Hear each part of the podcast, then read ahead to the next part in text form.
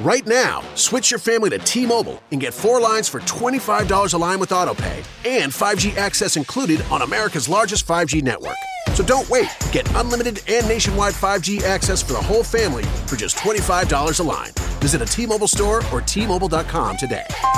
Plus taxes and fees. Customers may notice lower speeds and further reduction if using over 50 gigs a month due to data prioritization. Video at 480p. Unlimited while on our network. Qualifying credit and 4 plus lines required. Capable device required for 5G. Coverage not available in some areas. Some uses may require certain features. Ctmobile.com.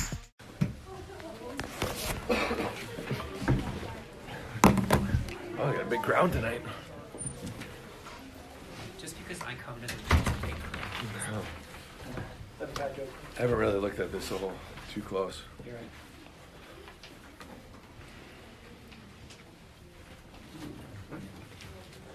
Okay. Yep.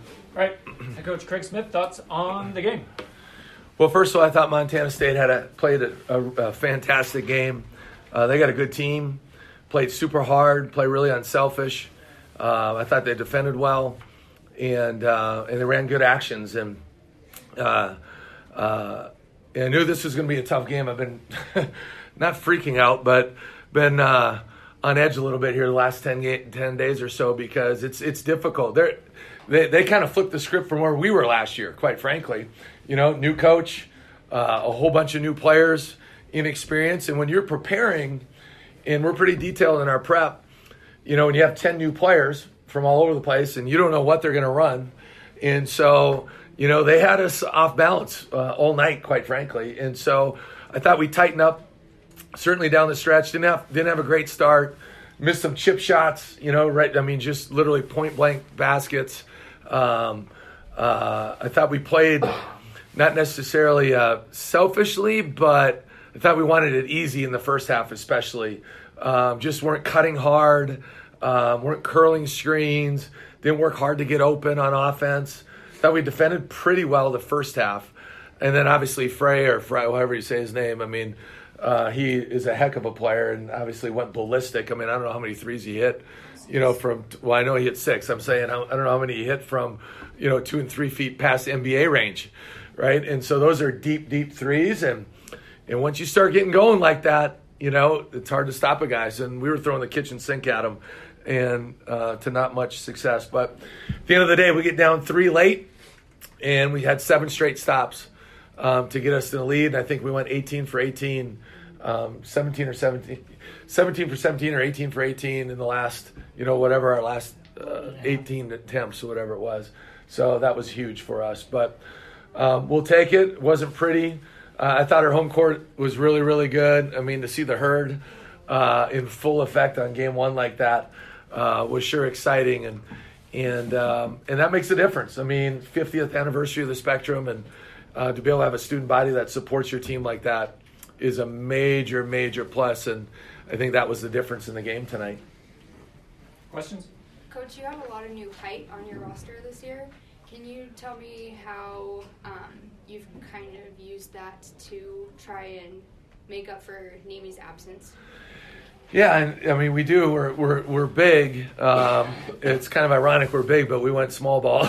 you know, the last eight minutes or so. But um, we do. It's just it's an adjustment, and I've said this um, on some of the interviews that I've had recently. Where it's like, in a lot of ways, it's a new team. We returned a lot of our production, obviously, with Sam and Diogo and Bean and Brock and Abel. But you know, not having Nemi, not having Quinn, you know, so we got to get Kuba caught up to speed and, and Trevin caught up to speed and, and all of our big guys and what we're trying to do um, with some things. But we have great length everywhere else. You know what I mean? I mean Sam's six five and our second um, shortest guy on our team, and so uh, we got to continue to do a better job with that length. Sean Bairstow is going to be a very good player. Just was one of those things today where just went with the veterans and the experienced guys in that kind of a game. And I think Fonz is going to be a good player too. We just got to try to figure out how to, you know, utilize him the best that we can. I thought he was huge for us, obviously down the stretch, um, playing on attack. I thought he did some great things defensively, some huge rebounds, in particular on the defensive end, and then obviously knocking down those free throws even when the light went out. we tried to ice our own guy. Where's DJ? Um, but um, but I am excited about the new guys. We just got to get them kind of incorporated, and you get to this level, man every game's a dogfight, and and it's not always easy. So, but at the end of the day, we found a way to win, and that's what you know really matters. Coach, what was the idea of putting Fonzo on the five positions going to the end of the game? Well, you know, I've, we've had about, um, I mean, June, July, August, September, October. So we've had a little over five months to just try to figure out our team and not knowing when Nimi's going to be back, and we don't know, right? And what can Kuba do to be successful, or Clay Stahl, or Roche, or Trevin, or you know whomever. Justin Bean gets in foul trouble, right? And and so finally at that point, it was just like, you know what, we're going to go with our veteran guys, and and just felt like Fonz playing some small ball with their lineups could maybe space the floor for us. And, you know, uh, Abel comes off a ball screen, hits Diogo for a layup. Then I think it was the next possession, uh, Diogo makes a great back cut and just crotches a layup. you know what I mean? But it, it kind of opened up the floor. Now we lose some rim protection with that, but it's just kind of a feel of the game, you know, depending on which way the game was going. And so, um, so it was a gut feeling more than anything. We haven't worked on it a whole lot, and so we need to tighten that up. Coach.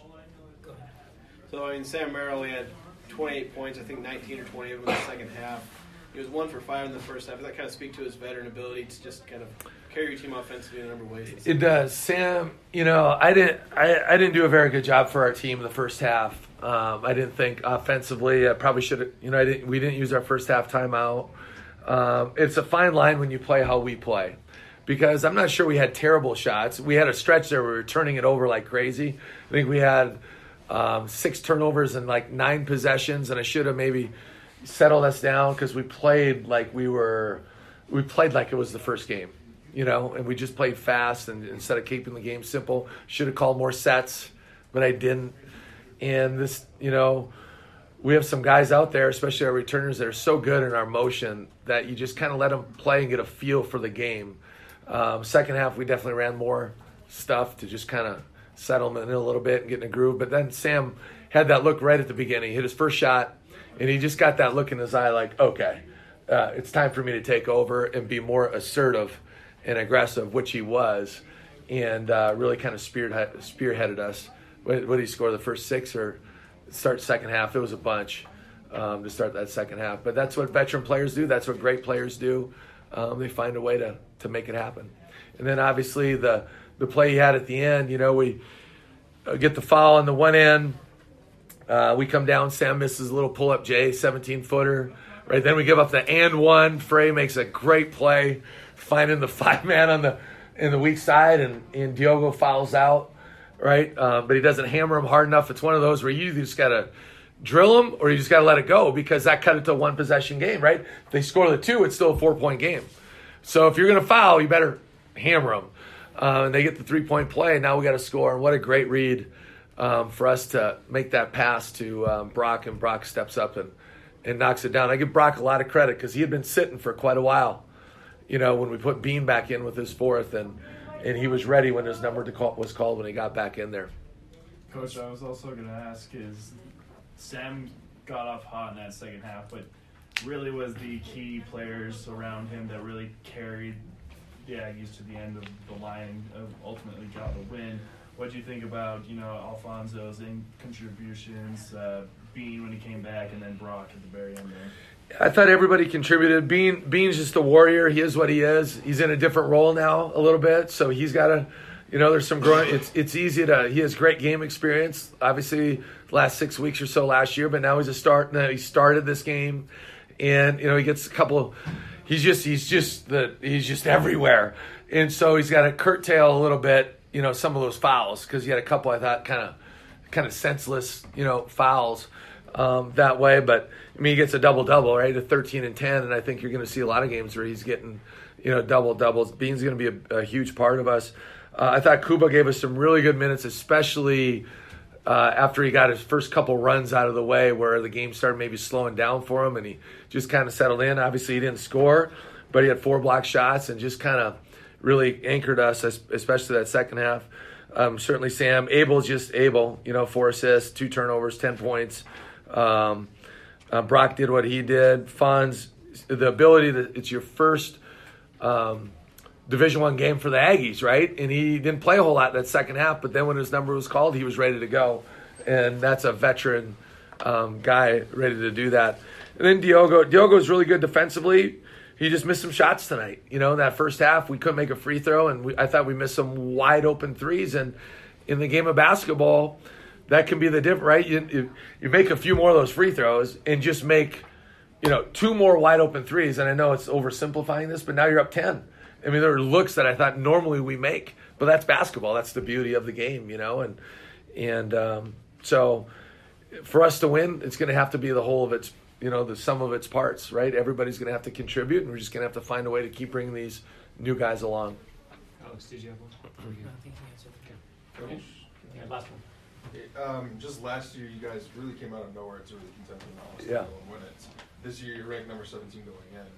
What challenges do you face with your team to prepare them week in and week out for opponents' best shots? Yeah, you got tonight? you just got to embrace it, right? And and we've earned this position, and you just got to embrace it and be ready to go every day. And we're always going to get people's best shots, but you know, records are, are polls are polls. I've said it a thousand times, but polls are polls. They don't, you know, the thing you either earn it or you haven't.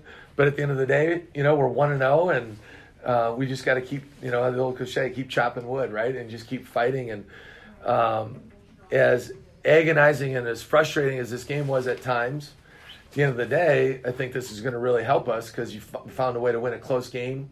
You know, when the chips were down, uh, certainly, and things were not going good. There was not a lot of good things, in particular offensively. And then you give Frey credit, like, I mean, he was Superman there for a stretch. So, um, just got to keep getting better every day, and and um, it's a new team, a lot of a lot of new faces out there. So we just got to find a way to gel and, and make it happen.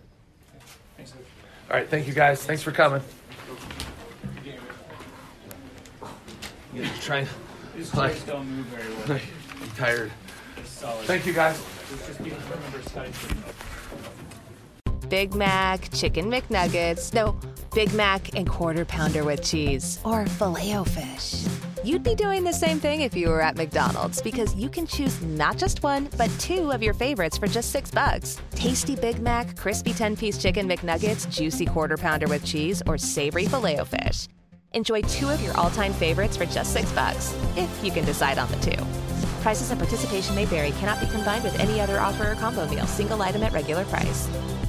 Big Mac, Chicken McNuggets, no, Big Mac and Quarter Pounder with cheese, or filet fish. You'd be doing the same thing if you were at McDonald's because you can choose not just one, but two of your favorites for just six bucks. Tasty Big Mac, crispy 10 piece chicken McNuggets, juicy Quarter Pounder with cheese, or savory filet fish. Enjoy two of your all time favorites for just six bucks, if you can decide on the two. Prices and participation may vary, cannot be combined with any other offer or combo meal, single item at regular price.